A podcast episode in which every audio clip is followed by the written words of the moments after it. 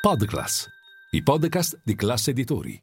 La settimana Wall Street è iniziata all'insegna degli acquisti e ancora una volta il Nasdaq ad essersi messo in mostra era già reduce da sette settimane consecutive in aumento, la serie positiva più lunga dal novembre del 2019. L'S&P 500 dal canto suo si è portato al di sopra della soglia dei 4.300 punti grazie al traino del comparto tecnologico.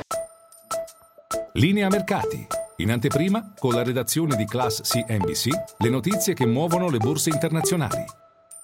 Sale l'attesa per il dato dell'inflazione di domani e le decisioni di mercoledì della Federal Reserve. Il mercato sembra scommettere sul fatto che ci sarà una pausa dei rialzi dei tassi cominciati nel marzo del 2022. Anche per questo l'indice benchmark ha raggiunto un livello che non si vedeva dall'aprile del 2022. Ma sulla rotta dell'azionario ci sono strategist divisi. Quelli di Morgan Stanley, capitanati da Mike Wilson, non escludono una caduta dell'indice l'indice benchmark a quota 3.900 punti, convinti che eh, sostanzialmente l'orso sia ancora qui con noi, riferimento al mercato orso, perché la recessione degli utili non è finita, mentre invece gli esperti di Goldman Sachs hanno portato a 4.500 da 4.000 il loro target di fine anno per l'S&P 500 dicendo che i titoli che fino ad ora non hanno partecipato al rally tecnologico di fatto lo faranno.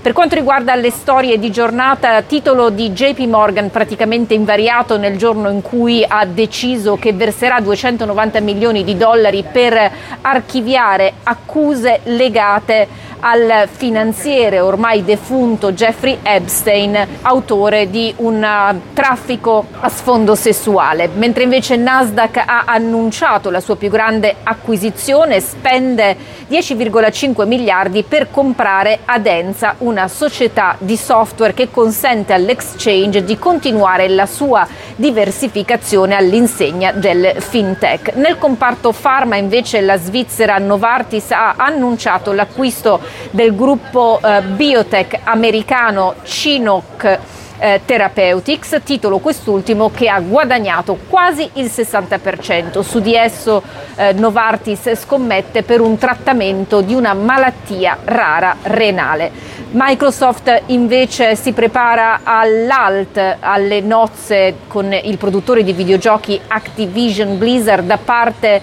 della Federal Trade Commission americana. Ricordo che questa transazione è già stata bloccata nel Regno Unito. Chiudiamo con le condoglianze che sono arrivate dalla Casa Bianca e anche dal segretario di Stato Anthony Blinken per la scomparsa di Silvio Berlusconi.